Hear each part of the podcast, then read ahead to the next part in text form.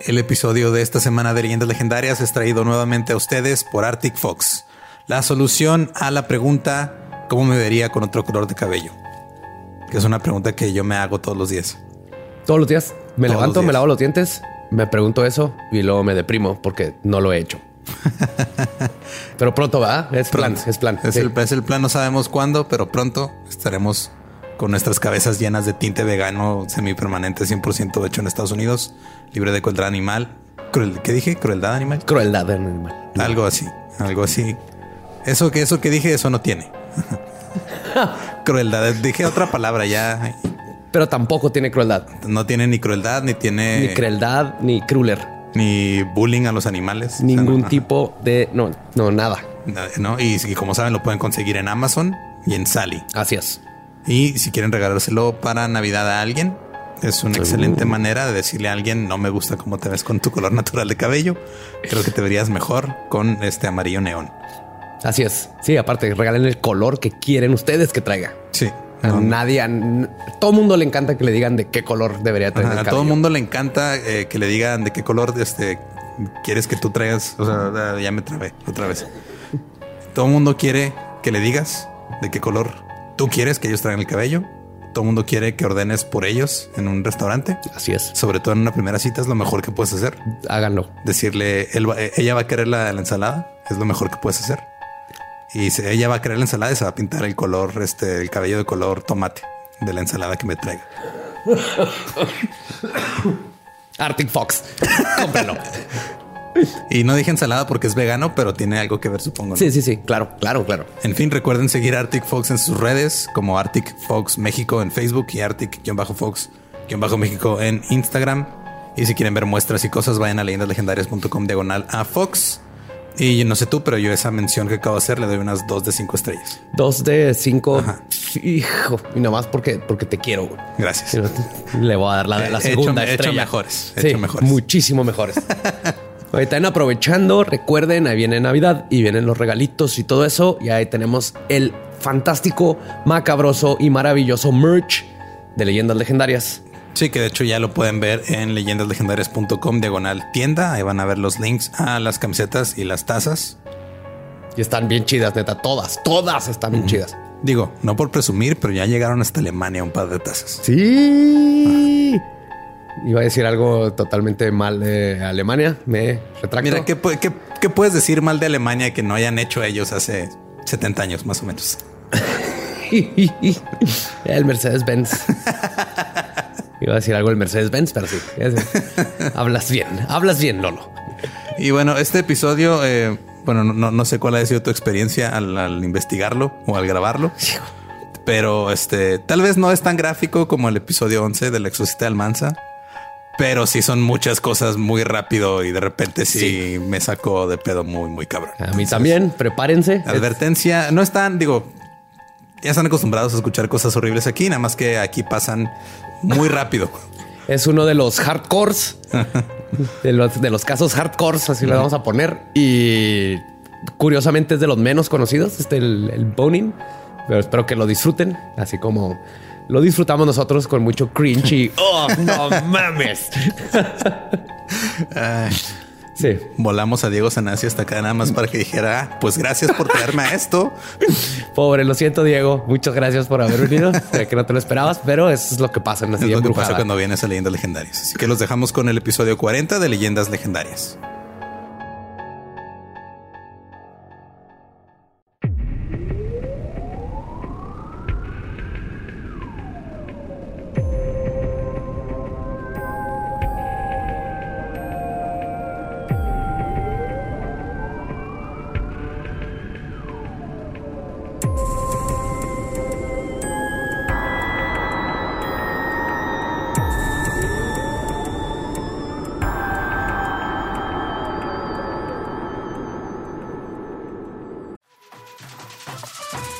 Got a bunch of fries, of course, because when you're Mickey D's, you got to get fries. Delicious. Frank wanted to stay and, and hang out in the McDonald's play place. Um, yeah, it was fun in there. It was, it I was like, man. no, that's for kids, Frank. then he what got are you doing? stuck You on the can't- slide, and we were like, Frank, we got to get back to set. We got back in time, guys. We got back in time. Oh yeah. McDonald's. Everyone has an order. Go get yours today.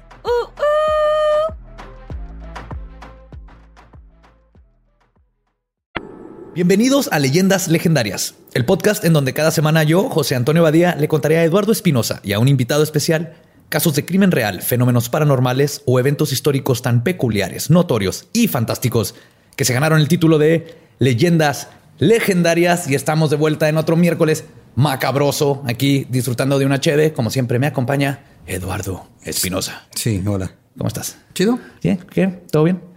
Excelente. El día está frío, lluvioso. Y tenemos en la silla embrujada, oh my God, directo de la Ciudad de México, Diego Sanase. Nadie me dijo que esta silla estaba embrujada. Es que si les, Na- si ya les decimos así. no, no vienen. Ey, amigo, necesito firmar un release o algo de, de- accedo a que mi ano se embruje por estar sentado en esta silla. Por eso tenía Por la ouija, la ouija, claro. cuando llegaste, Sí, exacto. sí. ok. Ahí estaba la Ouija cuidando todo el pedo. Pero bueno, ya, este, gracias por, por la invitación. No, qué chido un, que- un placer estar en, en un podcast de verdad. Es un honor tenerte. Espero que te guste. El tema está chido. güey. Ahí les va. Uf, uf. La capital de los asesinos en serie, California, fue acechada por casi una década por uno de los más sádicos y descarados asesinos en serie en su historia. El monstruo que acosó la ciudad entre 1972 y 1980 también fue uno de los responsables de hacer que las vans se convirtieran en el automóvil más temido del mundo. Hoy les voy a platicar de William George Bonin, The Freeway Killer. Pum, pum. Sí, tiene el... Mataba en el freeway nada más. Sí, tiene los peores nombres, pero el asesino de la autopista como que no. So- ¿Era Boner su apellido? dijiste? Bonin. Bonin. Bonin, Bonin. ajá. Bonin. Pero sí vamos a encontrar muchos, muchos nombres así muy, Ah. muy padres como Bonin. Ahorita, bueno, ahorita, bueno, ahorita- toda esta historia la está viendo. Parece que escogieron a los personajes. Sí, es como, es como si se, se apellida Boning. Es como, ok, ya puedo entender el tipo de primaria y secundaria que vivió para empezar a matar gente en bands, ¿no? O sea, no, no fue fácil. No, no fue fácil. No, fue una infancia Es como- nada o fácil. sea, si, si no están entendiendo, es como si te apellidas erecto. Sí. No, si te apellidas erecto, vas a acabar matando gente porque la chinga que te van a poner. Así es. Sí. Y eh, ahí vamos a ver toda su infancia. William George Bonin nació el 8 de enero de 1947. Era el hijo de en medio de dos hermanos varones. Ya empezamos mal. Ya ves. Todos hijos de Alice y Robert Dime Bonin. que no se llamaba Richard, por favor, güey. Richard Bonin. Para que fuera Dick Boning. Ah, No, no. no, hay- no hay Richard. Maldita sea. Que no, no lo vieron sus papás, no lo aprovecharon. Como que no les importaba. Exacto. Creo que nos vamos a dar cuenta que ese era el problema con los papás. Su padre era un apostador compulsivo que una vez perdió la casa en un juego y que era veterano de guerra, que por lo general vivía en el hospital de veteranos. Ambos padres eran alcohólicos y constantemente disciplinaban a los tres hermanos con golpes. Por si todo no fuera poco, por si todo esto no fuera poco, los padres del año eran tan negligentes con sus hijos que los vecinos rutinariamente se encargaban de ir a llevarles comida y regalarles ropa nueva a los hermanitos. Porque no los vean afuera encuerados o con la ropa rota, entonces los vecinos se están encargando de ellos. Pero los tres niños Bonin no pasaban todo el tiempo en su pequeña casa en William Nick, Connecticut. A veces su madre los dejaba encargados con su abuelo materno, un convicto delincuente sexual que había abusado sexualmente de Alice cuando ella era niña y que luego abusó de sus tres nietos. ¿Eh? Padres. yo esta- estaba como iba a hacer la analogía de los Simpson cuando está con la bolsa de papas y se los lleva a los Flanders, que eran los como los y ya llegaste, me haces esto y fue como no, señor. Los Simpson no tienen nada que ver en esto. Me callo el hocico. Culero. Sí, ¿no? hasta, hasta donde sabemos, el abuelo Simpson no abusó de Homero ni Nada, ¿no? Ni de Ni de ninguno. nadie, güey, sí. Aquí, pobres niños, está de la chingada. Sí, lo, lo más feo que hizo alguna vez el abuelo Simpson fue gritarle una nube, güey. Fuera de eso, todo Claro. bien. En 1953, en un intento de rectificar la sórdida vida que les estaba dando a sus hijos y además de alejarlos de su abuelo, Alice decidió mandarlos a todos a un orfanato. Fue así como, fuck it, vámonos a una institución gubernamental. Qué malas decisiones. Creo que todo Qué malas decisiones. Empezando Sí. por reproducirse. Todo, exacto, totalmente. Sí. Y porque Bonin estaba viviendo en una película de terror, resultó que los encargados del orfanato eran unos hijos de puta. Abusaban severamente de los niños. Cualquier pretexto, por más diminuta que fuera la ofensa, era suficiente para que los niños recibieran palizas intensas o fueran ahogados en tinas hasta perder la conciencia como castigo. Aquí también fue abusado sexualmente Bonin. Le fue la Qué padre que vine, güey. Gracias por esta invitación. Qué diversión. Wow. Pero este es nomás la niñez. Todo, todo Sí. falta llegar a la parte fea. Dios. Durante su confesión admitió que eventualmente aprendió a permitir que los custodios y los niños más grandes abusaran de él con tal de que no lo golpearan, pero con la condición de que le amarraran las manos por atrás de su espalda. Para el doctor Jonathan H. Pincus, un neurólogo de la Universidad ¿Cuántos de años tenía Georgetown, aquí? O sea, Ocho. Ya a los ocho años descubrió el bondage, güey. Así de Exacto. cabrón está su vida sexual. Ajá. Y es justo lo que el doctor Jonathan de la Universidad de Georgetown, quien examinó a Bonin durante su encarcelamiento por los asesinatos, sugiere que el incidente dice mucho sobre los primeros años de Bonin. Y cito, el hecho de que Bonin a los ocho años fuera sexualmente consciente y pidiera que lo amarraran es indicativo de que había sido víctima previa de agresión sexual. Es inconcebible que no haya sido abusado sexualmente y sujetado por la fuerza por abusadores adultos antes. Lo cual ahorita ya sabemos por El abuelo. por el abuelo y todo lo que le pasó, pero sí, a sus ocho años ya era, ya, ya estaba en SNM. Ok. Los tres niños fueron regresados a sus padres cuando Bonin tenía nueve años. Rápidamente se fugó de la casa, pero fue encontrado por la policía de Connecticut, quienes lo regresaron a su madre. Cuando cumplió 10 años, fue arrestado por robar placas de automóvil y su consejero del Centro de Readaptación Juvenil abusó sexualmente de él. No mames, qué pedo. ¿Qué, qué chingados Creo que- está pasando? No sé, no sé. Pero creo, creo que hay niños que nomás Dios no los quiere. Qué feo, güey. Es, es horrible. O sea, aquí también dices, o sea, lo que hizo a futuro es horrible, pero lo que vivió también dices, es que no mames, que pinche niño le pasa esto y luego no termina siendo un monstruo. Está cabrón. Está muy ¿Que- cabrón. que eh, era guapo? Digo, odio preguntar esto, pero No sé de niño, pero curiosamente se parece un chingo a John Wayne Gacy. Un poquito más- ya de grande, un poquito más delgado, pero el mismo bigotito y hace cuenta John Wayne Gacy se parece un chorro. Pero, pues, es que sabes que sí, sí se supone que hay como cierto, no sé cómo ponerlo, güey, como que, eh, eh, o sea, digamos, el que le esté pasando esto con- continuamente, no, por supuesto, no implica que él quiere y lo esté buscando. No, exacto, ajá. Pero sí implica que los depredadores sexuales Lo identifican. lo identifican rápido. O sea, por ejemplo, si hay muchas historias de mujeres de repente, contado a una mujer a la que violan, después de la violación se sube a un taxi, se va en chinga y el taxista la vuelve a violar. Sí, es casi ¿Sabes? como eh, personas que están en, en, en, este, relaciones abusivas terminan constantemente en relaciones abusivas. ¿no? Exacto. Es, es como me acuerdo en mis clases de es como la gente que le pega dos veces al melate, pero en culero. Ah, pero en de la verga, en horrible. Así, el melate se convirtió en un asesino serial. No es como. eh, No, y es que sí, digo, se escucha mamón, pero en un episodio anterior, el del monstruo de los Andes, que también ese güey lo abusaron sexualmente un chingo de veces, en todos lados donde terminaba, este Covarrubias en su... eh, no, su- en, su, en su sabiduría, digo, Claro, pues que es- tiene, de- debe tener como un olorcito a víctima y por eso lo identifican. Y creo que estoy es correcto. No, no, no, no, Mira, así de burdo, no sé si No. es.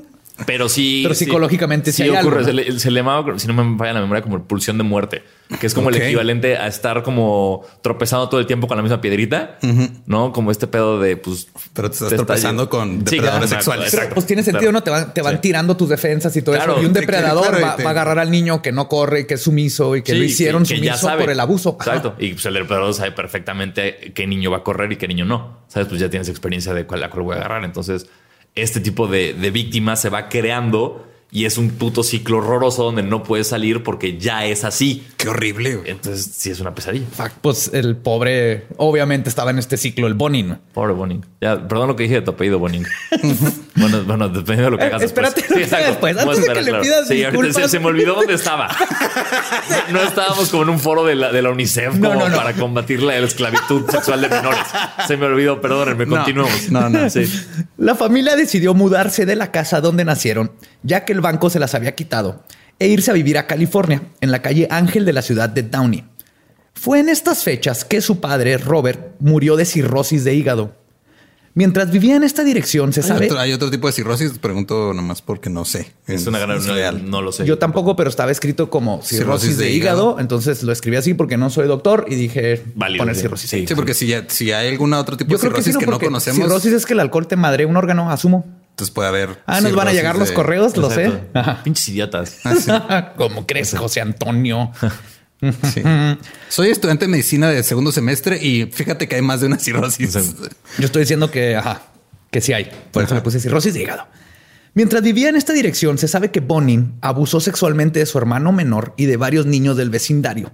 Aquí ya empieza él Ah, el patrón a repetirse. El patrón a repetirse. La víctima se vuelve victimario. Exactamente. Muchos de estos niños fueron atraídos a la casa de Bonin con la promesa de alcohol y todas sus víctimas conocidas eran más jóvenes que él. Además de estos actos de abuso sexual, se sabe que Bonin cometió varios actos de robo, hurto menor y robo en este grande en su adolescencia. No sé cómo se dice robo grande. Pero, o sea, Está diciendo, ¿qué- robo. ¿Qué es el Grand Theft? sí, Grand es que ves que en Estados Unidos después de cierta cantidad Sí, ya, es como que robo de Sí, prisión. Exacto. Y él llegó a hacer esas cosas. En 1965 se graduó de la prepa y solo un poco después su madre lo forzó a comprometerse porque estaba preocupada de que era gay y creía que si se casaba con una buena mujer esto se le quitaría. Yay, madre de los 60, ¿no? Claro, la, la mujer que fue abusada por su propio padre. Sí. Que luego le llevó a su hijo a su Sí. propio padre. Ahora está preocupada porque su hijo es gay. Antes de casarse, se unió al ejército y fue despachado a Vietnam, donde hizo más de 700 horas de combate en avión e incluso salvó la vida de varios de sus compañeros poniendo en peligro la suya, lo que hizo que se ganara una medalla de conducta y toda su experiencia en la guerra hizo que comenzara a pensar que la vida humana estaba sobreevaluada. Y durante su estancia, eh, voló, ah, no, perdón, violó a varios soldados de Vietcong. Ya se Porque veía. sí voló, sí voló. Sí, voló para Era violar. piloto, era de la Voló fuerza y violó. Ajá. Voló y violó. Mira, vas que vuelas para violador. Exacto. Violador, vo- volador de Vietnam. ¿eh? está. Digan eso, es- tres veces es- rápido. Es terrible eso, güey. o Rape sea, Force One. Qué mal me estoy sintiendo con todos estos chistes. Sácalo, sácalo. Qué risa, pero qué mal karma. Este es- Está- este es- este es un área segura. No, me encanta, todo bien. Después de tres años de servicio en las Fuerzas Aéreas, recibió una baja honorable del ejército y en 1968 se regresó a vivir a casa de su madre. ¿Nunca, nunca lo capturaron en combate porque digo, si lo hubieran capturado, ¿qué le puedes hacer a ese güey para torturarlo? Sí. Ya no puedes hacerle nada. Nada, güey. Nada, absolutamente. Lo- al menos que le salga un Predator. Porque de ahí es el Predator, ¿no? De Vietnam. De Vietnam, no sé. No, era es Sudamérica. Era Sudamérica. Era Ah, Sudamérica. sí, Era- cierto, era- era estaba en Sudamérica. Colombia, una cosa así. Sí, cierto. Entonces fue a vivir con su madre y se casó con su prometida. Y poco tiempo después se divorció de su prometida. Porque obviamente eso no iba a funcionar. ¿Pero por qué? Qué raro. El 17 de noviembre de ese mismo año, Bonin, de 21 años, fue arrestado por abusar sexualmente de cinco adolescentes de entre 12 y 18 años. No al mismo tiempo, ¿eh? Ok. a los cuales amarró y luego forzó a tener sexo anal y oral con él. El juez lo condenó a una estancia en el Hospital Estatal de Atascadero, en California. Fitting. Es como, claro, Les digo que, claro. que no puedes escribir esto. Apenas empezamos con los nombres de pobre. A Bonnie lo mandaron al Atascadero. O sea, después de, después de- después, de hacer su atascadero, Después lo sí, mencionan. exacto. Lo 12 a mandan- 15 niños atascadero. De- Dios mío. y lo mandaron al hospital estatal porque consideraban que lo que hizo era causa de una desviación mental que podía ser curada con tratamientos, porque el problema no era que había violado a cinco muchachos, Es sino que, eran era hombres. gay. Sí, obviamente. Ah, ah, claro. Se me, se me olvidó la, la década. Se me olvidó en qué década Sí. estamos. Claro. Entonces era así como que no, Sí, no, claro, no, de no, amigo, hey, viola mujeres. No, no, tienes que salir a violar mujeres. No violes niños ni hombres. Tienes que violar mujeres. Exactamente. Si hubieras violado mujeres, te ibas a prisión como todo un varoncito. Totalmente. Tú estás enfermo. Durante su estancia en el hospital, fue examinado por diversos neurólogos, psicólogos y doctores, quienes comentaron que Bonin tenía un IQ por arriba de la media superior, que sufría de depresión maniática y que no recordaba haber sido abusado sexualmente en su niñez, lo cual es muy común que- que, que a Sí, bloqueas, temprana edad lo, lo bloqueas. Exacto. Depresión maniática es lo que le dirían ahora trastorno bipolar. O sea, es lo Oh, no sabía eso. Sí, maníaco depresivo. maníaco depresivo. Es ya le cambiaron el nombre. Es, es lo mismo, pero ya le cambiaron el Mismo nombre. síntoma, nomás le- le- la terminología cambió. Sí, porque es este como más. eh, es, es- es más complicado que nada más depresión manía. Sí, sí, exactamente. Además descubrieron que había sufrido daño en la corteza prefrontal de su cerebro, lo que significaba que era posible que por eso no podía controlar sus impulsos violentos. Lo que siempre sucede, los asesinos en serie, la gran mayoría sufre un golpe en la cabeza, que es como que el último al- le mueve un switch ese golpe, más toda la crianza, se junta todo y falta nomás una chispa, ¿no? Para que exploten y este ya tiene todo, ¿no? Bonin, el abuso, el golpe en la cabeza, etcétera, etcétera. En varias ocasiones, mientras estaba internado, violó a varios pacientes y enfermeros del hospital. Y los doctores determinaron que siempre no se podía tratar su padecimiento y lo mandaron a prisión. Wow. fue como que mm, siempre no. A ver, tómate estas Valium. Bonin, deja de violar a ese enfermero. Boning, stop, stop boning, boning. hey, boning, stop boning. Sí, otra, otra vez. Es que también, ¿quién les digo? Te estás en un hospital, supongo que todos están en la bata abierta de atrás, güey. Pues le das fácil acceso a Está alguien que... No, no quieres andar con la bata abierta así enfrente de Bonin. No, sí, ya estás en peligro. Bonin's kind of boning. Seis años después, en 1974, fue liberado cuando los expertos de la cárcel con- con- eh, concluyeron que Bonin había sido completamente rehabilitado y ya no prestaba un peligro para él mismo o para los demás. Ok. Obviamente los expertos de la cárcel la cagaron. y un año después, en 1975, Bonin recogió a un muchacho de 14 años que estaba pidiendo ride en la carretera de nombre David McVicker. En cuanto entró al automóvil, Bonin le preguntó que si era homosexual. McVicker se ofendió y le pidió que detuviera el auto para bajarse.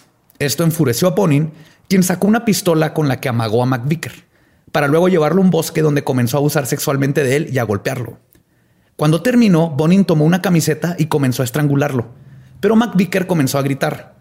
Y Bonin dejó de intentar asesinarlo y le dijo, y cito, perdón por haber intentado estrangularte. Y luego le dio un raid a su casa. Así. Ok. Bueno, mira. Eh, ey, eh, eh, reconocer cuando la cagas es una virtud que pocos personal. humanos tienen, Exacto, ¿no? O sea, crecimiento personal. Decir como, hey, my bad. Sí, Pues fui No, yo. me pasé, creo O sea, que me pasé Creo que poquito. me pasé, perdón. Te llevo a tu casa. Creo que todo bien.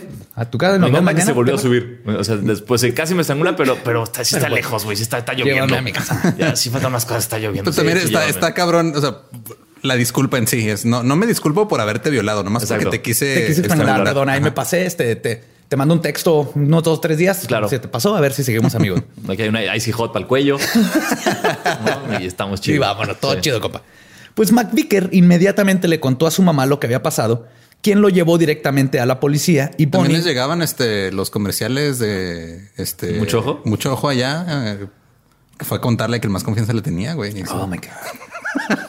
No sabía. Oh, chingada madre. pues yo creo que sí, porque hicieron bien. Ok. Le dijo a quien más confianza tenía. Y Bonin fue condenado por conducta lasciva y obscena y enviado de vuelta a prisión. Pero a pesar de haber sido condenado por secuestro y dos cargos de sodomía con un niño en 1968, de haber sido diagnosticado como depredador sexual y de haber demostrado una conducta sexual criminal siete años después, Bonin fue liberado por un error burocrático en el sistema penitenciario de California solo tres años después, en 1978. Un error burocrático que le costaría la vida a más de tres docenas de jovencitos. Ay, no mames. Sí, se me que un, la cagó un burócrata Sí, pues una coma donde no iba y valió. y valió verga y lo tuvieron que soltar y no mamen lo que empezó a hacer este cabrón. Y esta estancia en la cárcel sería el parteaguas en la vida criminal de Bonin. A partir de este incidente decidió que nunca jamás volvería a dejar un testigo vivo. Y con este nuevo mantra, a solo meses después de ser liberado, William Bonin se convertiría en el Freeway Killer o el asesino de la autopista. Mic, mic. Chan, chan, chan. Su primer víctima que se le conoce fue Thomas Lundgren, de 13 años, quien había sido visto por última vez saliendo de su casa el 28 de mayo de 1979 por la mañana. Su cuerpo fue encontrado el mismo día. Tenía puesto una camisa, los calcetines y los zapatos, pero no traía pantalones ni calzones. No sé cómo logró eso Bonin, pero wow. Pues ya tenía experiencia, Sí. supongo, ¿no? Y tú, pues, o sea, dijiste que tenía, o sea, no es como. Tenía zapatos y calcetines, Ah, zapatos. pero no Ah. tenía pantalones ni calzones. Ok, pero, me, me- pero no escuché los zapatos. Estaba como. Bueno, pues son los 60, eran, eran pantalones ca- acampanados, ¿no? Puede ser, sí. Sí, pasan Sí, por el exacto. zapato. Sí, sí Ok. pasan. Ok, si no eran skinny jeans. Sí. Tenía dos días tratando de averiguar cómo lo logró ya. sé. Había sido brutalmente golpeado, sodomizado, apuñalado en múltiples ocasiones y sus genitales habían sido removidos y dejados en la escena del crimen cerca de su cadáver. Sí, ya pasó de perdón por tratar de ahorcarte a... Ah, vaya, se te cayó esto. Exacto. Pero sí escaló bien cabrón, porque Sí, una no cosa es decir, los voy a matar para no dejar testigos a la forma sádica. Y se me hace que este es el que primero que se le conoce, pero como para que llegues a ese tipo de sadismo, tuvo que haber antes alguna experiencia, ¿no? Te van probando los asesinos en serie. Con- Pensé que yo así, digo, y no escuchaste todo lo que acabas de decir. es como claramente el momento que dijera como ya voy a soltarlo todo, iba a pasar esto. Sí, pero escaló bien, cabrón, Sí. con la violencia. En menos de tres meses atacaría de nuevo, manejando por la ciudad en busca de su presa en su van Ford Econoline del infierno, donde cometería la mayoría de los asesinatos y la cual mantenía bien surtida con cuerdas, picayelos, pinzas, cuchillos y una variedad de herramientas caseras para torturar. El 4 de agosto, Bonin raptó a Mark Shelton, de 17 años, en Westminster. El joven iba saliendo de su casa rumbo al cine a ver una película cuando fue interceptado por Bonin. Su modus operandi ya no dependía simplemente de usar un raid como un señuelo para meter a jovencitos a su van. Ahora el Freeway Killer, si decidía que alguien iba a ser su víctima, nada lo iba a detener. Violentamente tomó a Mark de la banqueta y lo subió forzosamente a la Econoline. Los vecinos escucharon los gritos del joven, pero cuando salieron de sus casas no alcanzaron a ver qué había sucedido. Mark fue abusado sexualmente y luego una variedad de instrumentos caseros que cargaba Bonin en su van fueron introducidos en su ano. Uno de estos objetos fue un taco de billar, el cual causó que Mark entrara en shock y muriera. Su cuerpo fue aventado a un lado de una autopista en el condado de San Bernardino. No le dio de pasada las bolas con el taco de billar. No sé si le puso, ¿cómo se llama? Tiza. Tiza, un poquito de tiza. Un poquito de tiza. Haga, haga paro, señor.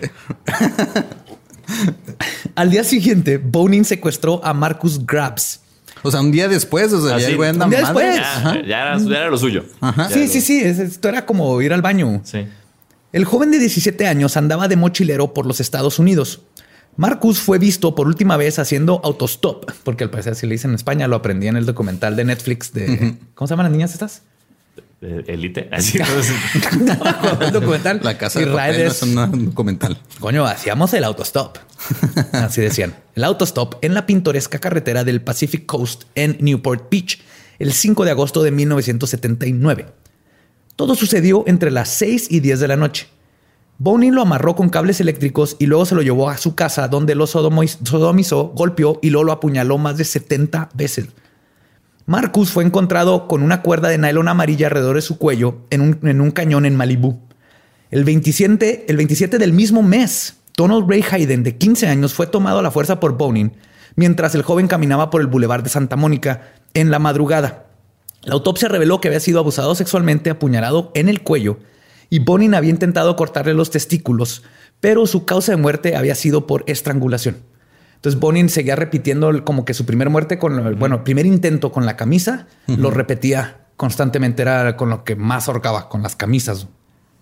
Bonin había intentado, ay, perdón, y por cierto, también eso habla muy bien de la dura- durabilidad de la tela de las camisas. Sí, era buena ropa en esa época, lo sé. Es, es- es que era, era ropa hecha para durar. Claro, Ah, ropa la heredabas. se la- ¿Sabes? Sí. Sí, no, era, esa- no, era, no era la cultura ahora del fast fashion, güey. No, No, no, no, no no. existía Sara, güey. no, no, ¿de qué hablas? Y aparte tu ropa tenía que durarte para que llegara al quinto hermanito, Totalmente, ¿no? Se sí, iba de sí, que sí. El hand me down, así va para abajo, va para Sí, abajo, sí. va para abajo.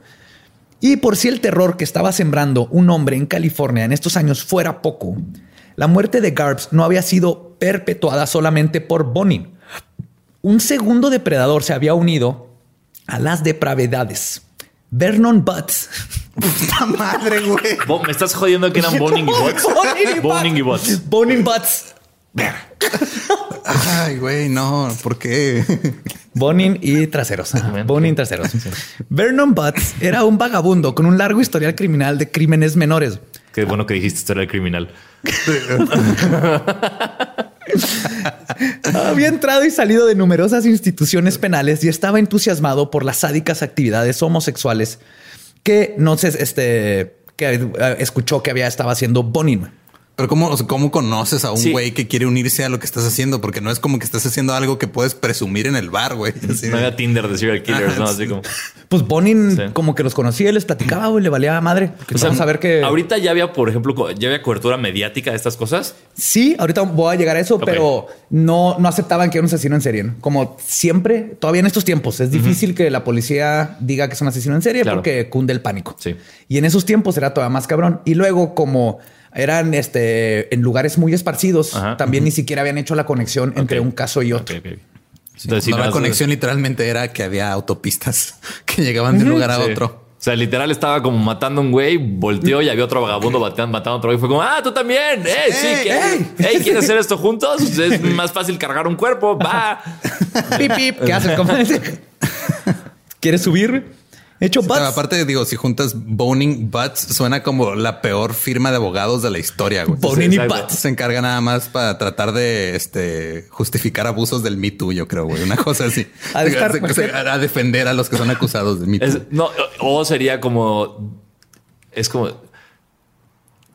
Don't get boned in your butt in jail. Boning and butts. Cuando se conoció haber sido así que boning, butts. ¡No mames! vamos a la banda del infierno. Pues Butts conoció a Bonin durante este periodo y en algún punto Bonin le tuvo la confianza de confesarle lo que estaba haciendo e invitarle a ser parte del crew. Butts, siendo igual de depravado y retorcido como William, merodeaban por las carreteras del sur de California en la Ford Econoline verde oliva del infierno en busca de adolescentes. O sea, si eran, si eran un dúo criminal Sí. en una Ford Econoline. Tres semanas después de que el cuerpo desnudo de Grabs fuera encontrado en Malibu Canyon, los compinches castradores atacarían de nuevo. Donald Hayden, de Hollywood, de 15 años, apareció muerto y mutilado en un basurero cerca de la autopista Ventura. Lo habían visto por última vez cerca del centro de servicios de la comunidad gay en Los Ángeles. Bonin y Butts habían vuelto a atacar. Hayden fue violado y estrangulado con una ligadura. Su garganta también había sido cortada y se había hecho un intento de castrarlo. Como sucede siempre que se presenta un posible asesino en serie en una ciudad y especialmente cuando las víctimas son de bajos recursos o pertenecen a una minoría, los funcionarios del condado de Orange y de Los Ángeles negaban rotundamente tener un asesino en serie en sus manos. Cuando eran confrontados por la prensa, incluso llegaron a declarar que, y cito, el estrangulamiento de hombres jóvenes es un subproducto normal de la comunidad homosexual en el área del condado de Orange y Los Ángeles. No mames. Es viernes de ahorcar rucas. ¿no? En- en- Es en que, Orange es que los homosexuales se, se ahorcan solos, no saben cómo hacerle y se, se Se pasan, se pasan, se pasan. Ahí están y pues lo ahorca. Y luego se intentan cortar los huevos y no lo logran porque se están ahorcando. Que Eso me llama mucho la atención, como por, o sea, intento de castración es como en qué momento te arrepentiste de estar castrando un cabrón o qué pasó para que no lo acabaran de castrar, porque llevan dos que no que intentan castrar y no. entonces, ¿Por qué está pasando ahí, Boning? Se me hace algo muy fácil, ¿no? Es, es poquito pellejo, es... Sí, en, teo- en- en teoría. No, no es así como que intentó hacerle una lobotomía. Exactamente. Eso es más difícil, ¿no? O sea, no es alguien los vio y tuvieron que salir corriendo que no, porque sabríamos. O, no, No sé. No, sé, pero raro. Pero es que sí, ¿en qué momento te rindes? Sí. En donde dices, eh, ya, Ya me aburrí. Sí, ya me cansé. Pues dicen esto y aparte eh, la policía dice que los casos de ninguna manera estaban conectados. El 9 de septiembre de 1779, Wow, ¿te- 1779. Sí, 1900. Así como de what the fuck. Flashback. Exacto. Ahora vamos a conocer al bisabuelo. Don, Don Bonin violaba cabras en la Primera Guerra Mundial. No, ¿cuál No, Primera? Primera Guerra Mundial. 700. sí, güey. sí. 1700 ni siquiera es como que Gangs of New York. No sé Sí, qué. sí, O sea, está bien que pienses que el tiempo es relativo, pero no mames. victoriano acá. El de 1979, el cuerpo de David Murillo, de 17 años, fue encontrado cerca de la autopista Aventura. Había desaparecido mientras montaba su bicicleta al- yendo al cine tres días antes. Le habían golpeado en la cabeza con una llanta de hierro. Perdón, no es una llanta de hierro, una cruceta de hierro Ah, para quitar llantas. Lo habían sodomizado y estrangulado con una ligadura. Es que eran, eran los 1800, las llantas Las todavía eran de fierro. de hierro, era, una, totalmente. era una Sí. llanta de Le- le- carreta. Le, aventaron una herradura de caballo, ¿no? El siguiente asesinato que se conoce de Bonin ocurrió el primero de noviembre cuando, junto con Butts, secuestraron a un joven no identificado del cual abusaron terriblemente como era su modus operandi. Su sed por la violencia y la brutalidad no tenía límite. En noviembre asesinaron a David Murillo, de 17 años. Lo secuestraron mientras viajaba en su bici y fue asesinado a golpes eh, con una cruceta también. El primero de noviembre, Bonin y Butts asesinaron a un joven no identificado a quien le introdujeron un picayelo en la oreja y la nariz. Frank Dennis Fox, de 17, y John Kilpatrick, de 15, también fueron asesinados el mismo mes. Bonin estaba mostrando una verdadera euforia por matar. O sea, este vato ya eran cinco o seis al mes, era al día siguiente. Sí, No- su, su rush. Sí, tenía el rush bien cabrón. Los psiquiatras en su juicio en Los Ángeles declararon que Bonin probablemente estaba en un estado maníaco cuando mató y que sus violentos impulsos sexuales se convirtieron en un impulso irresistible. Un psiquiatra que lo trató durante su juicio dijo, y cito, describió sentirse emocionado ante la posibilidad de matar a alguien. de ser apenas capaz de esperar la puesta del sol para poder comenzar a buscar a alguien para este propósito y obtener una sensación de liberación. Bonin empezó a mostrar un paralelo con los adictos a la droga. Tenía que aumentar constantemente la dosis para obtener la misma euforia, lo que significaba que necesitaba cometer más asesinatos cada vez más violentos para sentir el placer que sentía cuando comenzó con su infernal hábito. Porque no nomás se puso a fumar cristal y ya, güey. Todavía no existía. bueno, era en ese tiempo ya había cocaína, ¿no? 70 ya estaba madre la cocaína. Sí, sí, sí. Heroína también, ya. Heroína Pero, también. pero está claro que es el mismo patrón, ¿no? Como, o sea, que, que cuando te empiezas a drogar, que siempre sigues buscando ese primer high. Sí. Y entonces vas subiendo la dosis, subiendo la dosis hasta que te mueres. Y esto es lo mismo, güey. Está buscando ese rush de la primera Ese vez. rush y de la primera cada vez. está poniéndose más loco. Y es bien común los asesinos en serie. Empiezan a hacer eso y empiezan a, por eso le- los trofeos, Ajá. el volver a matar como la vez pasada, pero se dan cuenta que nunca es igual Claro, cuando que la primera vez. Sí, cuando empiezan a tomar riesgos y empiezan a regresar a la idea de la escena del crimen y todas esas chingaderas. Y ¿no? es justo para revivir el rush, porque cada vez. Ok, tal vez el güey estaba en un estado de manía cuando empezó todo el pedo y luego cuando se da cuenta que no iba a igualar el mismo rush de la primera vez, se deprimía y por eso dejaba la castración a medias, porque decía, ah, ya no vale la Eh, pena. ya no es lo- lo ya no mismo". lo- Sí, ya me aburrí. Sí, ya, puede ser. Lo- tal vez lo dijiste en broma, pero tiene sentido, ¿eh? Así como que a mitad de castración, eh, ya, Sí, ya. ya no jalaron, ya no, ya no me gustó. Ya se bajó. Sí. Este M se acabó. Y qué mejor ejemplo de su necesidad de matar que el asesinato de Michael McDonald de 16 años, a quien raptó en Año Nuevo. Bonnie no se tomaba vacaciones. Y al parecer tampoco batallaba para conseguir cómplices que compartían sus sádicos gustos. Gregory Matthew Miley tenía apenas 18 años, pero compensaba su juventud con una ira incontrolable. Algo que en conjunto con los impulsos de Bonin fue muy mala combinación para la población de California. En la mañana del 3 de febrero de 1980, Bonin y Miley andaban de cacería en la Econoline del infierno cuando vieron a Charles Miranda de 15 años en West Hollywood. O sea, este vato ya consiguió otro vato, otro... Y, y que- ¿por qué ya no está Bots con él? ¿Qué, qué dijo? Porque Bats, pues a veces iba a hacer sus crímenes y luego de repente estaba, de repente no estaba. Era freelance, bots era freelance.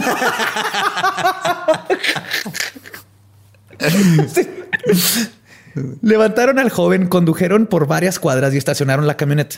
Primero el joven asintió a tener sexo consensual con Bonin. Cuando terminó, le susurró en el oído a Miley, Bonin, el chico va a morir. Y lo sostuvo y amarró. Le robaron los seis dólares que Miranda traía en sus pantalones. O sea, eso ya, ya. ¿Sabes? Es como, a ver, a ver, güey.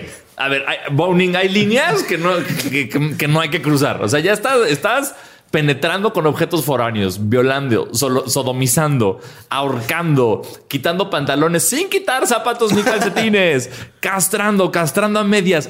Y aún así le vas a robar seis dólares, hijo de tu puta madre. Sí, seis dólares. Seis dólares, hijo de- Sí, sí. Y Aparte, me acabo de dar cuenta que está, porque está raro tener sexo con zapatos y calcetines. O sea, ¿con el objeto o con la persona usando? Porque creo que ambas están raras. Hey, ¿qué tal? Soy Lolo de Leyendas Legendarias y les quiero dejar un pequeño adelanto de nuestro nuevo podcast.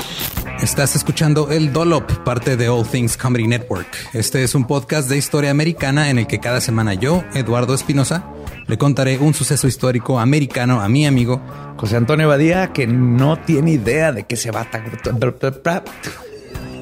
Ok, lo bueno es que el tema.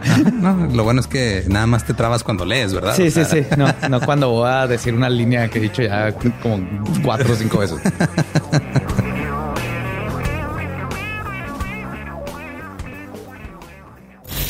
De joven comenzó a trabajar en barcos y en 1816 fue capturado por el pirata Jean Lafitte en la costa sur de Texas. Güey, ese será mi sueño. güey. Ok, top uno, que me secuestren este, extraterrestres. Número dos, tiene que ser que me secuestren piratas. güey. Estén pendientes y suscríbanse a El Dolop. Pues le robaron sus seis dólares y luego cuando Miley intentó hacer lo mismo, ah, pero Bonin le dijo, o sea, tuvieron, tuvo sexo con él y luego lo violó, ya Ajá. amarrado, y luego le dijo a Miley que, Sí. lo, que lo violara. Cuando Miley intentó hacer eh, violarlo, no pudo mantener una erección. En su frustración, tomó un objeto filoso y lo apuñaló en el ano. Después, ambos hombres lo golpearon y finalmente Bonin comenzó a estrangularlo mientras que Miley comenzó a brincarle sobre el pecho hasta que Miranda falleció. Después de deshacerse de su cuerpo en un callejón, los dos hombres inmediatamente se fueron a buscar a otra víctima porque Bonin seguía, y cito, horny. Wow. Se acaban de cometer este crimen, tiran el, el cuerpo y dice, Steel Hornet, Sí, quiero claro, más, quiero mi otro hit, ¿no? Así de Exacto, el claro. que sigue. güey. Y uno durmiéndose después del primero. Qué pedo, güey. Sí, güey. Para que vean que no, no solo los mexicanos desean. Unas horas después se toparon con James Maccabee, de apenas 12 años, en la playa de Huntington, mientras esperaba un camión. Y en lo que es lo más bajo que hizo este parro, Ay, Dios mío, vamos a ver, esto es lo más bajo. esto es lo más bajo, güey. Le ofrecieron a James un aventón a Disneylandia. güey. Ay, no. James nunca conoció a Mickey Mouse. Fue violado y asesinado en la parte de atrás de la van por Bonin mientras Miley conducía la- por la ciudad. Lo único que lo haría peor fue que estuvieran tarareando canciones de Disney mientras Claro. lo hacían. O, o él disfrazado de Mickey Mouse, ¿no? Como que se puso orejitas de Mickey Mouse y así lo Uh, violó. ok. Ay, qué. Y luego le ponía la de It's a small, small world, it's a small. Y yo dije, ya mátame, güey, mátame. Odio esa canción. Sí, pero Güey, qué feo, güey. O sea, horrible, güey. Y te digo, imagínate un como John Wayne Gacy con su bigote, güey, atacando a estos niños. De nuevo, Bonin caería en el sistema. Fue arrestado por violar sus condiciones de libertad provisional o sea, violaba todo este güey.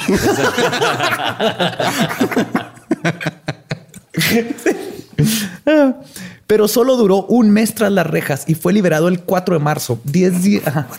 ¿Cómo siguen liberando a este? ¿Qué pedo? Es que no saben, lo agarraron así de que Sí, no, lo- ah, no lo- no lo cruzaste una amarraban, línea, ¿no? Exacto. Fue como dejaste el estado, pero no, no violaste a 24 menores de edad. Sí.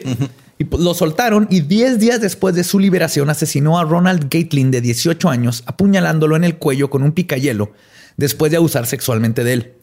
En menos de una semana asesinó a Russell Ruff de 15 años y a Ray Pug de 17 años, quien estaba en una fiesta junto con Bonin. Cuando se disponían a partir, Bonin le ofreció un aventón.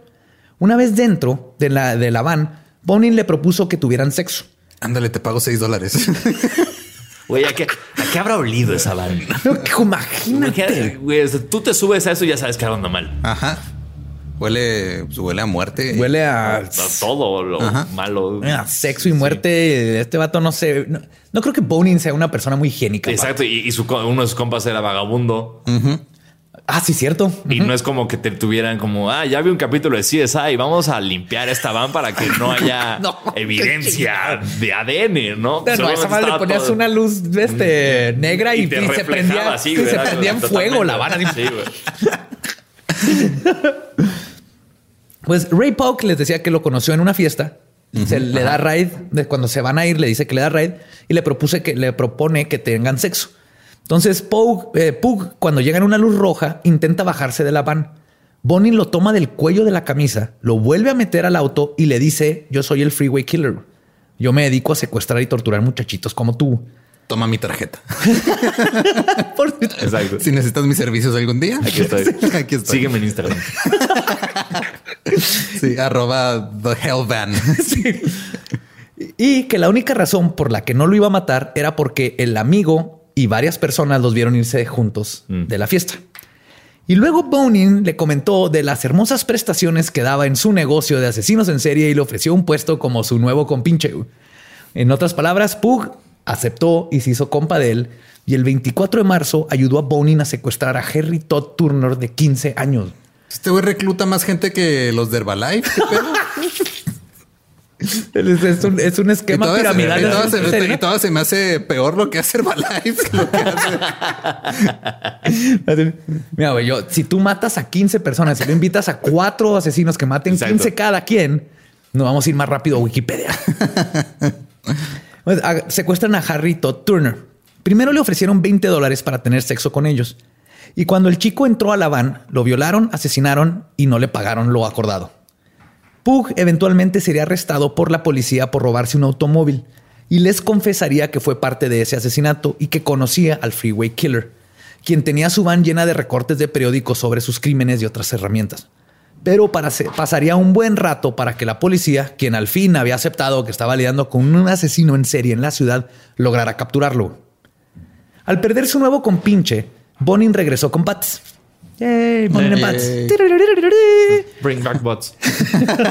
Bring back butts.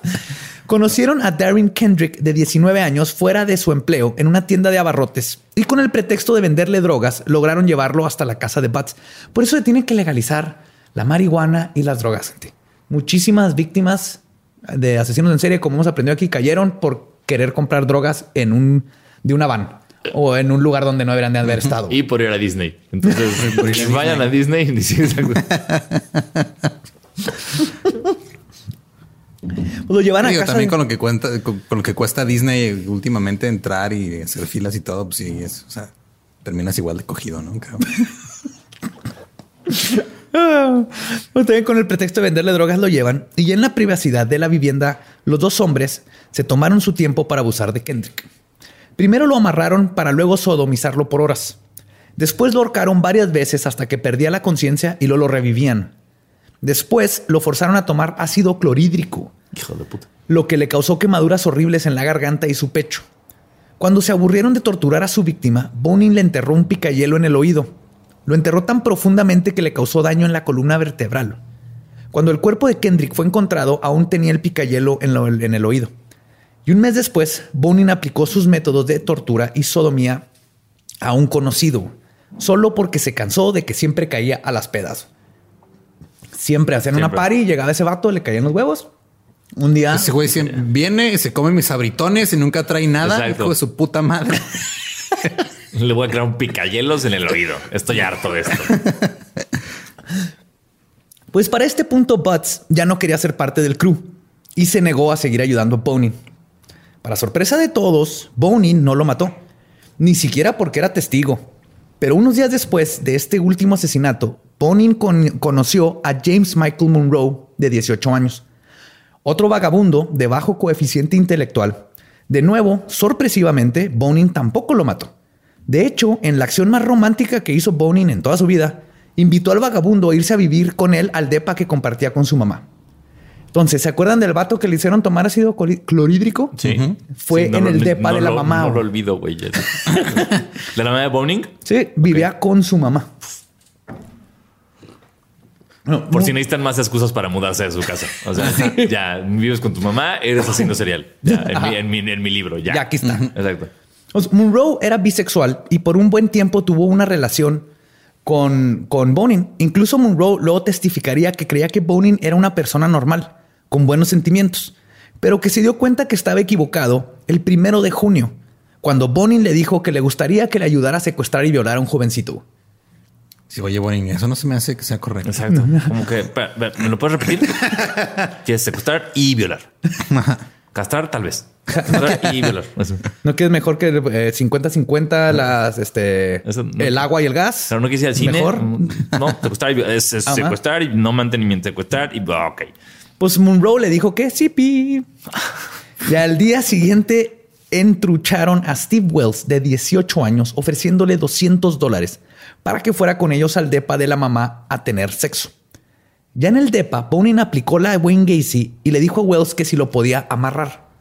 Cuando accedió, comenzó la violación y la tortura justamente arriba de la cama de la mamá de Bonin.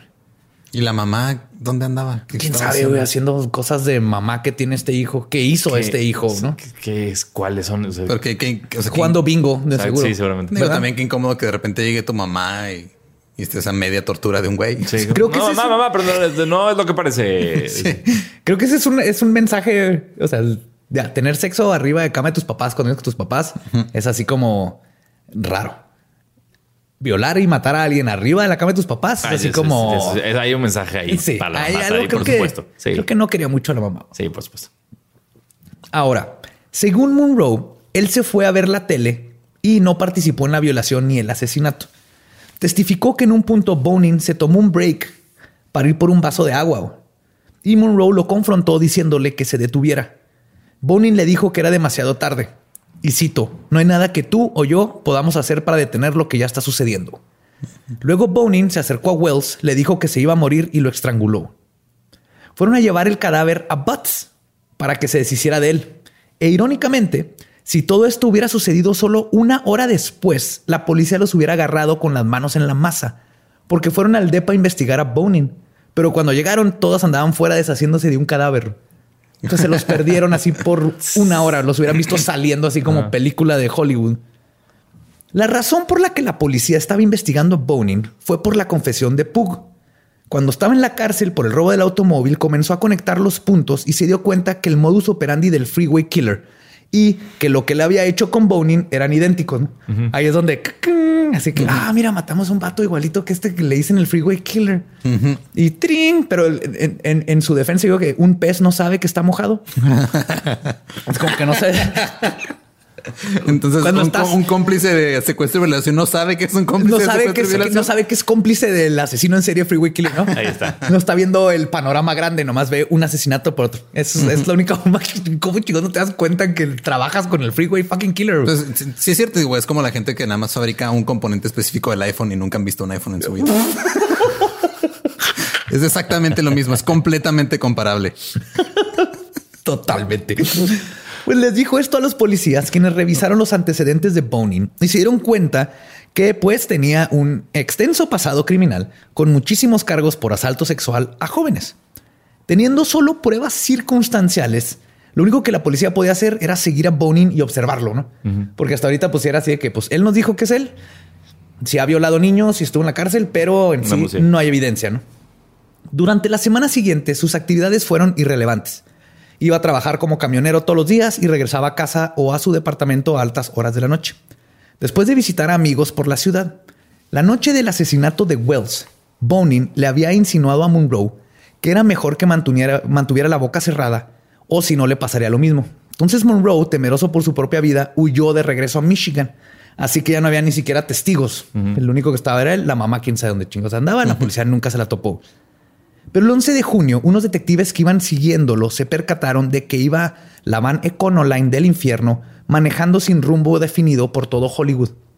Luego observaron cómo Bonin intentó persuadir de que se subiera a la van a un jovencito, y luego a otro, y luego a otro, y luego a otro. Finalmente los detectives observaron cómo el quinto joven con el que Bonin habló accedió a subirse a la camioneta. Me gustan hacer... Súbete, súbete, súbete. Necesitamos agarrarlos.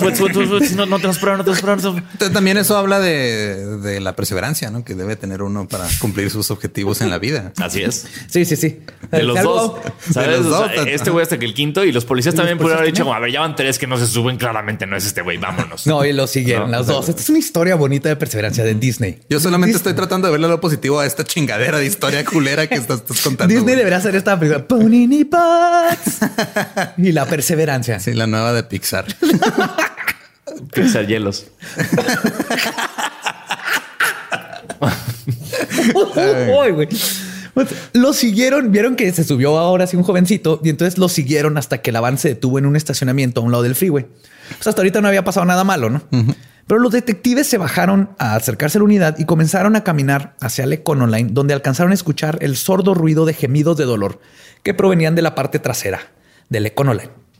Los detectives entonces forzaron la puerta y se encontraron a Bonin violando a Harold Tate de 15 años. Además de agarrar a Bonin con literalmente Se las manos en la se masa. apellidaba Tight. Harry Tate. Ah, Tate, Tate. Tate, Tate, Tate, sí. No, ya, ya va a ser El demasiado. Tate. Sí, ya, por. No, no. Pues lo agarraron así, ahora sí, con las manos en la masa, con las manos en Tate, literal. güey. Además de esto, encontraron en su van ataduras idénticas a las que habían sido recuperadas en las escenas del crimen y herramientas de tortura, junto con un álbum de recortes de periódico que hablaban sobre los asesinatos del Freeway Killer que estaba en la guantera. Básicamente así lo que le llaman una, una orgía de evidencia, ¿no? Claro. Pues que ya es así de que...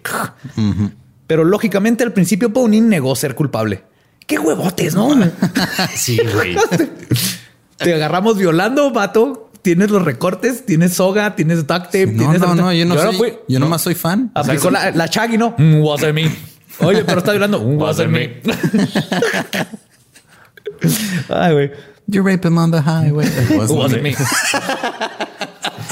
Then you cut off his testicles. Wasn't me. pues el principio decía que, que no era culpable, pero después de varios días de interrogatorios y finalmente cuando le mostraron las pruebas que tenían, incluyendo ahora que se habían dado cuenta que su depa estaba lleno de sangre, Boning, sí, porque lo que tú decías, no Sí. limpiaban, no tenían rumbas, no tenían estas este, nuevas tecnologías. Claro. Y más que nada, no había CSI como para ponerte a limpiar esas cosas. Pues ya cuando lo confrontan con esto, Boning confiesa haber asesinado a 21 jovencitos sin mostrar ninguna señal de remordimiento. Pero sí dijo que estaba avergonzado de haber sido atrapado. Pero que si no lo hubieran hecho, nunca hubiera dejado de matar. Boning también le dio a los policías los nombres de sus cómplices, Butts, Monroe y Miley. O sea, aparte del vato, pinche Rajón, rata, snitches get Pues stitches, sí. bitch. Sí, pues sí, después de robar 6 dólares, tú que no te va a rajar, güey. Los policías que estuvieron entrevistando a Bonin durante su confesión lo describen como alguien muy orgulloso de su trabajo. El fiscal de Los Ángeles que procesó a Bonin, Sterling E. Norris, declaró, y cito, Este chico estaba apasionado por lo que hizo, le encantaba. Escuchar su confesión fue como sentarme en una sala de horrores. Hablaba como si nada de matar niños, matar a uno y luego a otro, tirarlo y tirarlos como un pedazo de basura. Y luego volver a buscar a otro. Me hizo sentirme enfermo. Entonces, Bonin, hasta el final de los tiempos, estaba así de. Eso, eso hace la guerra, ¿eh? También. Vietnam estuvo culera. Bonin fue imputado por 16 cargos de asesinato el 29 de julio de 1980, que fue lo que se le pudieron comprobar. También se le imputó un cargo de sodomía. Eso todavía como me da risa. O sea, nomás le pudieron comprobar el cargo de sodomía del, Del que- del que- captaron. cacharon. Que el que cacharon, pero aparte que es ilegal. O sea, no es, no es violar, No es sodomía. es sodomía, claro. Es me- introducir un pene en, un ano, sea consensual o no, es sodomía y es ilegal. Ya. Sea, sigue siendo un crimen y un cargo de sodomía. 11 cargos de robo y un cargo de mayhem. Que, que, según el Código Penal 203 de California, porque investigué, se refiere a cuando de forma maliciosa desfiguras a una persona, sacándole un ojo, cortándole una extremidad, etcétera. Entonces, mayhem es, por ejemplo, si en una pelea de bar rompes una botella y le cortas la cara con, con el vidrio, eso es mayhem. Y está, te, te meten a la cárcel todavía más tiempo. Ok. Ajá. Ok, bueno saberlo. Es bueno saberlo. Así que en California no desfiguren a nadie, por favor. De hecho, en ninguna parte del mundo, ¿verdad? Pero el 14 de noviembre, Butts fue imputado por tres cargos por asesinato, pero se suicidó colgándose en su celda antes de que se llegara el día de su juicio.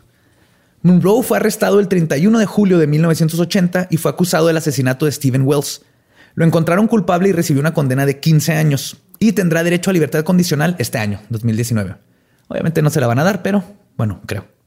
Pues Pero en 2019 puede así aplicar. liberaron a Bonnie como cua- tres, cuatro veces. Exacto. A Miley lo lograron arrestar en Michigan el 22 de agosto y lo acusaron de asesinar a James McAbee y a Charles Miranda. Miley se declaró inocente, pero luego salió a la luz una llamada que hizo con un amigo y que fue grabada donde confiesa a ambos asesinatos. ¿eh? Y entonces le dijeron, oye, esta llamada, ok, sí, me ya. declaro culpable, mejor. ¡Whoopsie! Y llegas, a tu, llegas a tu casa y. ¿Qué les había dicho? ¿Inocente? Ah, no, no, no. no. No, Me, inocente. me confundí, me confundí. Era culpable. O sea, de que sí lo hice, sí lo ¿Quién hice. es Ajá. inocente en esta vida? ¿Quién? Sí, o sea, o sea, O sea, lo, lo hice porque me dejé llevar por, por mi inocencia. Mi inocencia me hizo Claro. creer que me iba a salir con, con la mía. Recibió. ¿eh? ¿Pero qué? No, o sea, es que estás diciendo así como cómo terminó la vida de cada quien y nada más me, lo- me lo estoy imaginando así como cuando terminas de ver una película así viejita y luego salen así Las fotos. las Sí. fotos y luego qué hizo cada uno. Bats. Pero también quién, graba llamadas en los ochentas, qué pedo. Eso está, está raro. Alguien lo grabé. No, no decía si fue la misma policía o el amigo, pero Ah, yo creo ya la policía lo ha de haber estado Ya, cazando ok, que porque como andaba en. Michigan. Ya estaba intervenido. Ajá. Así que si hiciste algo ilegal, no lo digas por teléfono. Nunca. Jamás. Menos ahorita en estos tiempos. Sí, no. No lo digas cerca del teléfono, no lo digas cerca de Alexa. Así, Cerca de Google. Cerca de nada. No lo digas. No lo digas. No lo hagas. No lo hagas. Mejor. Así Exacto, te evitas no- todos no, estos problemas. De preferencia no lo hagas y si lo vas a hacer, pues nada más cuídate de la tecnología. Entonces, Miley recibió una condena de 25 años a vida por cada uno de los asesinatos. Ok. O sea, eran 50 años más vida y eran no consecutivos. O sea, eran 50. Es que en Estados Unidos te pueden dar 25 consecutivos o no. Entonces, por ejemplo, aunque sean dos cargos de 25 años, los, los sirves juntos o Ah, se suman. ajá. Ajá. Y él no eran los 50, pero él no importa porque el 25 de mayo del 2016 murió a causa de complicaciones por un ataque que recibió por parte de otro interno. Bien. Entonces, alguien le partió la madre y muy bien. William Pugh fue condenado por el homicidio involuntario de Henry Todd Turner y solo pasó cuatro años en la cárcel. Y lo soltaron a la sociedad. Y no nadie sabe dónde chingados está ahorita. Bueno. Bonin, por su parte, recibió la condena más alta, pena de muerte.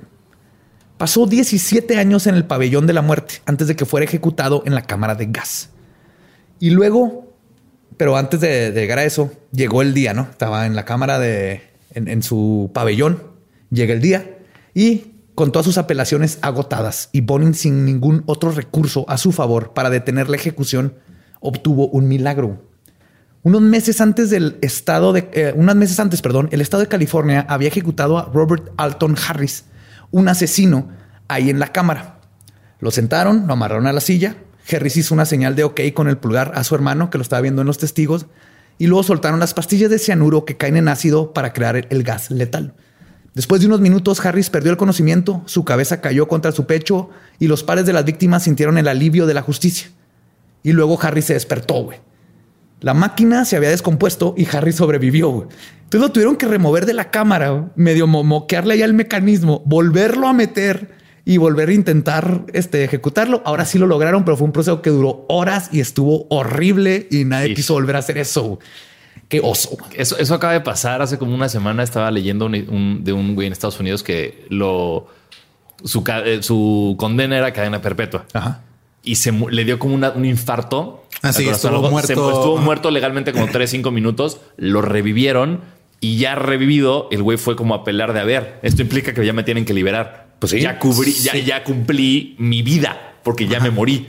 Entonces ya tienen, ya, ya sería una segunda cadena perpetua cuando nada haces una. De, alguna forma. Ahorita están peleando eso, asumo. En teoría dijeron que no iba a jalar nada y que obviamente iba a seguir en la cárcel. Pero se me hizo como muy interesante como decir, güey, que pues, sí, hay, sí tiene un poco de razón. ¿no? Sí, es, como, es como lo que hacían en, en la horca antes. Si, si, si fallaba y, te, o sea, y no te morías en la horca, te dejaban ir. Ya. Porque Por ya eso era- ahora te dicen en Inglaterra, lo hablamos en el de, no sé, en el de Marie, bueno, no, ajá, sí. en un, ajá, en un episodio anterior. Por eso ahora la, la condena es te vamos a ahorcar hasta que estés muerto. Ok. Porque muchos se salían así de que uh, se rompía Sí, el se nudo. rompió la cuerda y o- ya, pues ya. listo, O nomás no te morías y era de, pues ya. O sea, la condena era que te íbamos a ahorcar. No decía que hasta que estuvieras muerto, güey, te ahorcamos, sobreviviste. güey. Ok, perdón. sí. Pues por esta razón y el desmadre que hubo con el con la ejecución de, de esta persona, se le informó a Bonin que no iba a ser posible utilizar la cámara de gas para ejecutarlo, así que la utilizarían para aplicarle la inyección letal.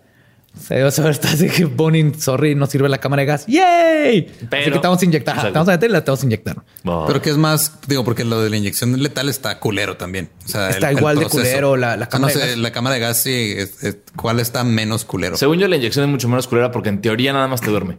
En teoría, pero En teoría. te paraliza. Haciendo muchas es que comillas. son, son este, o sea, son dos o tres químicos los que te ponen. Uno Sí. que te paraliza, Es un paralítico y luego... pero que o sea, nada más te paraliza. No, no es este, no es de que no sientes. O sea, lo sientes, pero no te puedes mover. Sí, no, no es anestesia. Entonces lo que dicen es no te puedes mover, pero de repente el, el otro que te meten hace que se te detengan los pulmones, te paralizan todo el cuerpo. Entonces te estás ahogando sin poder gritar, pero estás consciente. Ah, qué padre. Sí, Algo así. Suena De hecho, chido. lo que han dicho es la, la verdad, el más, la forma más como, ¿cómo se dice? Humana de matar a alguien para que no sufra sigue siendo el fusilamiento. Sí, sí, estoy de acuerdo. O yo he dicho, ¿por qué no hacen que te pongan una, un catéter? Te dan un este anticoagulante, te pongan un catéter y te desangren. Uno, no sufres nada. Es que Eventualmente por la, nomás la te quedas por la que no se pudo, bueno, de lo, de lo que vi una vez en un, porque digo, mi, mi fuente es HBO y John Oliver.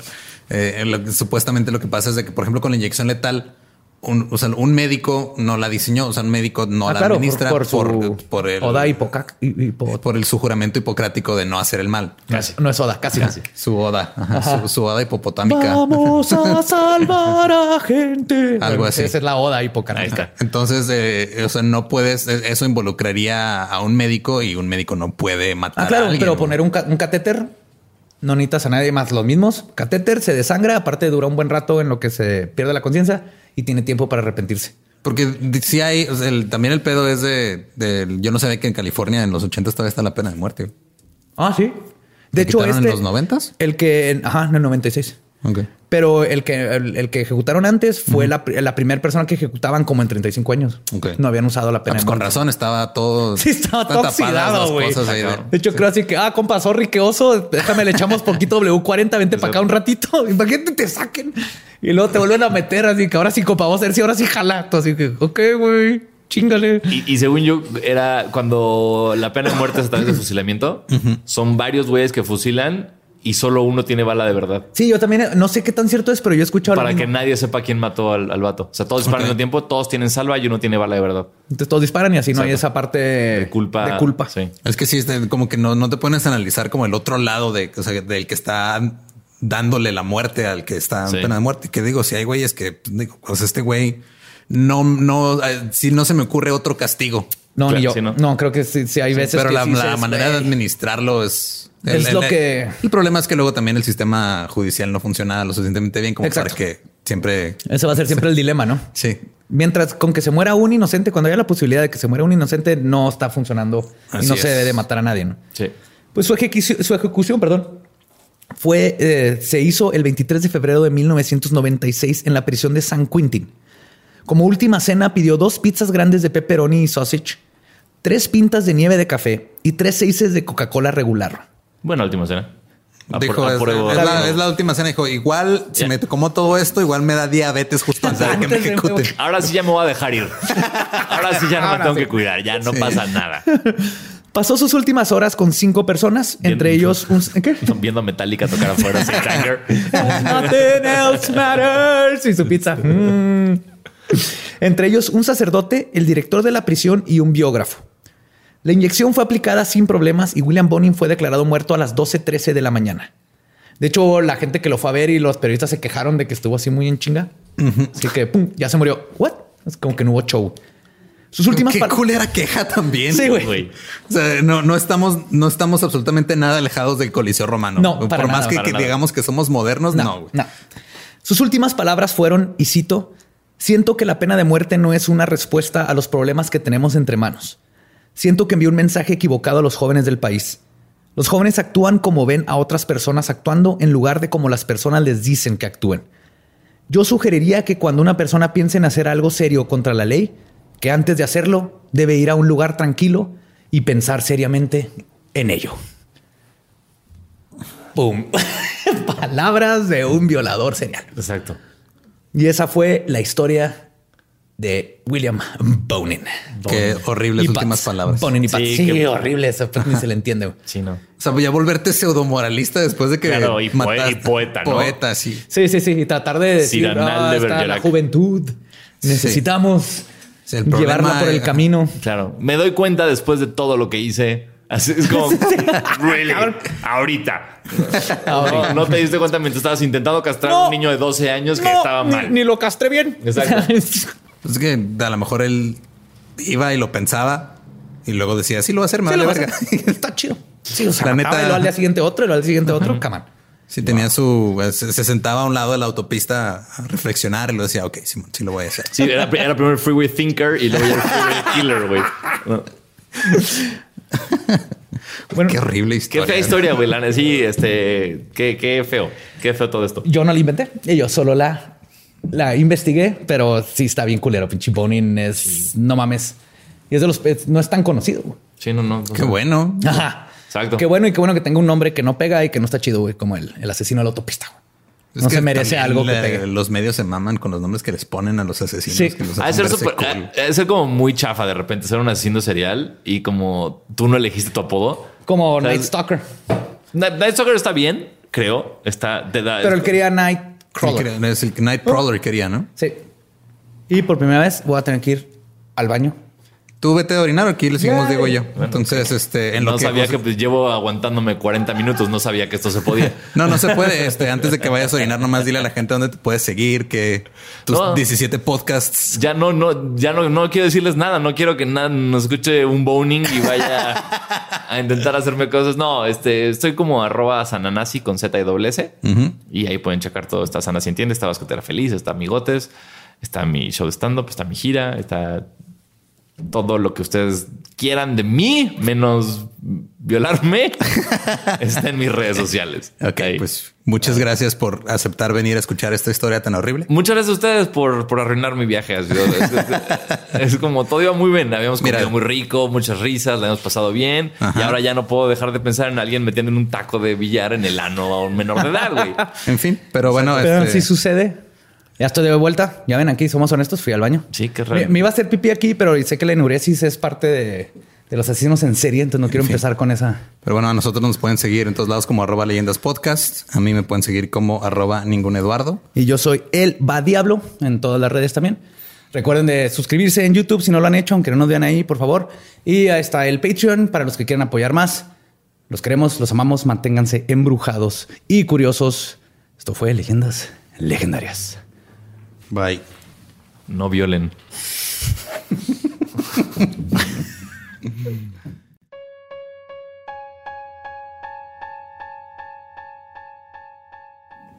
¡Yujujú!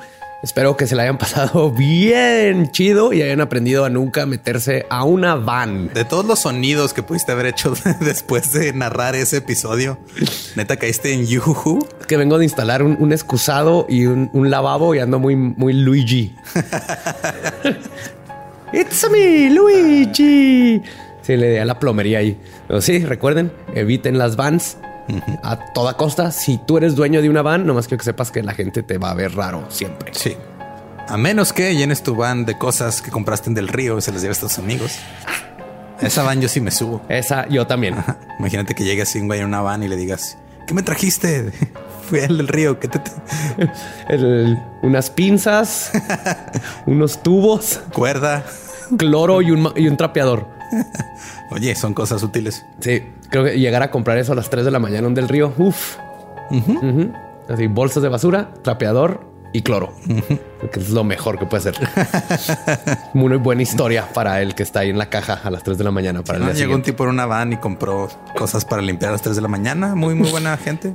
Muy bien, ¿eh? Siempre Ajá, se le me cayó el menudo. con- se me ofreció irme, me ofreció irme con él y todo. Tenía que terminar mi turno. Y se salvó por el del río. por su responsabilidad. El del río sal- salvavidas. Pero llegamos a su parte, segunda parte favorita, porque la primera es el programa, obviamente, los casos tan macabrosos, tenebrosos y espantosos que les traemos. Y así que vámonos a la segunda parte favorita, que son los saludos, donde les damos nuestro agradecimiento a todos ustedes porque los amamos mil. Ok. ¿Quieres empezar? Empecemos. Para Araceli Jacobo, para Mari López Chávez, para Alex Mack, para Juanito Win el cuarto y su hija Leia, lo cual quiere decir que Oh, shit, qué hay, hay- hay tres Juanito Wins antes que él. Y, su hija, cuarto y su hija Leia. Star Wars Freak. Yes. O menos que esté mal escrito y diga aquí y su hija leía. Mientras Leia.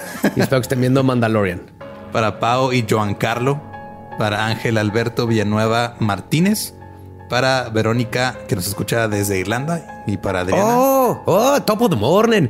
Yo soy como .03 irlandés y por eso como un chingo de papas y whisky. El whisky no se come, José Antonio, no entra dentro de la pirámide alimenticia. Si masticas mientras lo tomas, cuenta como comida. Ok, para Tammy Wyckoff o Wyckoff, no sé cómo se pronuncia. Para Angélica López, para Viridiana Juárez y el Team Taquitos, que son Benja, Matías y Mau. Eh, no sé si es un eufemismo para otra cosa o nada más son muy fans de los tacos.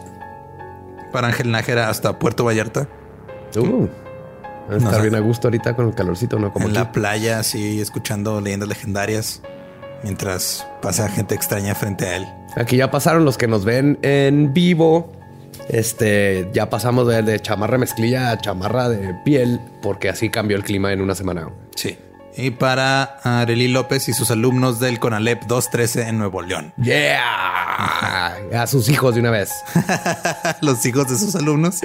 Wow, creo que eso es muy clasista de tu parte. Acertado, pero clasista. y ya, hasta ahí. Yo traigo saludos para Vicky Cervantes, Teutli, Isalía Figueroa, Aranza Sudanza, hasta Israel. Aranza su danza. Aranza Sudanza. No, no me están No, no, alburando, pero, ¿eh? pero suena como alguien que se inventaría un nombre. Sí, que suena israelita. Es, es de hasta Israel. Yo soy Askaneshi. Tengo Askenazi. Askanasi. Ajá. Tengo también punto 03. Me hice la cosa esa de 23 en mí. 03, Por eso sé ajá. cuántos porcentajes de, de otras este, genéticas tengo. Eh, a Saúl eh, de IT, que me lo topé ahorita comprando unas cartas blancas. Estaba atrás de mí y ya lo saludé. Nos tomamos unas fotos. A Frank Solorio, Sol Hernández y Ángeles Íñiga. A Yves Hernández, a Maite de parte de Joshua Ramos y a toda la familia Cutler, a Natalia Aguirre y a Max y su amigo hasta Guatemala. Porque así puso, mándame saludos a mí y a mi amigo, pero no me dijiste el nombre de tu amigo Max. Así que el amigo de Max, este saludo es para ti. Te voy a poner nombre. Nada más, tal vez nada más hay un Max en Guatemala y nada más tiene un amigo. Ajá. Ya, todo el para mundo ese Max de Guatemala y su amigo, este es saludo para ustedes. Porque hay que tomar en cuenta que Guatemala es un país pequeño con poca- pocos habitantes y tal vez todos se conocen. Ahí vivió mi mamá. ¿En serio? Como por 10 años. ajá. Órale, qué chido. No se sabía. fueron de Juárez a poner el gas del Z gas de los de aquí de Ciudad Juárez. Son los que pusieron gas allá. Y mi abuelo trabajaba con ellos y fue a hacer todo el deal y así. Y mi mamá vivió en Guatemala muchísimos años. Chido. Le tocó el desmadre con el ejército y todo eso.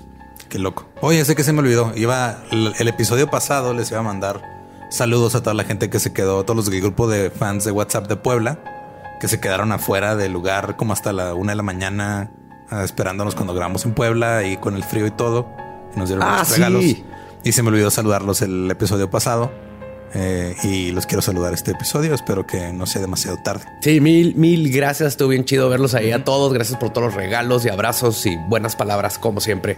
Saben que nos encanta. Así no, no sean tímidos. Saluden. Nos encanta saludarlos y conocerlos a todos. Y creo que son todos los de este día. Sí, ya nos vamos a acercar a Navidad. Les tenemos ahí sorpresitas por venir. Acuérdense de nuestro Patreon. Tenemos ahí un chorro de cosas extras, desde guiones y saludos más personales y QAs que hacemos en vivo. Respuestas. Vamos Ajá. a jugar Ouija en vivo. Oh, sí, eso pasa ya mañana, creo. Hacemos la de la Ouija. No, espérate, eso pasó ayer. Ayer, perdón. Acuérdate que estamos en el Sí, cierto. futuro. El futuro. Entonces, acuérdate que hace dos días estamos en el futuro y no era lunes, era miércoles a las 2 de la mañana Así cuando es. grabamos esto antes de que salga el episodio. Pues ayer jugamos Ouija y todo bien. Todo excelente, estamos vivos, tenemos los 10 dedos, porque es lo más común, perder un dedo. ah, no, eso es cocinar, ¿verdad? Ah, Ser carpintero es donde pierdo los dedos, ya me acordé. Confundo, confundo mis, mis hobbies. Confu- pierdes un dedo cuando estás cortando madera con un hacha en tu patio y lo tienes a un Sí, lado. todo el mundo. Perdón, que están Insisto, preocupados. Si quieres saber cómo cortar leña, pídele consejos a Ana Julia. Ella sabe cómo. Ella no está vestida de leñador todo el tiempo de Okis. Claro, Saludos a Ana Julia también, por cierto. Te vamos a Ana Julia y los amamos ustedes. Acuérdense, si no se han suscrito en YouTube, aunque no nos vean ahí, nos hacen un gran, gran, gran, gran, Sí, gran estamos favor. como a nomás ponerle mil y cachito de llegar a 100 mil. Queremos llegar a los 100 mil antes de que termine el, el año. Así Sí, que porque creo por que si favor. llegamos a los 100 mil, nos mandan una plaquita y la plaquita llega como en tres años. Entonces, Ajá. Y luego la vamos a poner aquí atrás y va a ser gracias a todos ustedes. Así que, please, please, please, hagan eso. Síganos escuchando. Los amamos y nos escuchamos el próximo miércoles. Macabroso. Bye.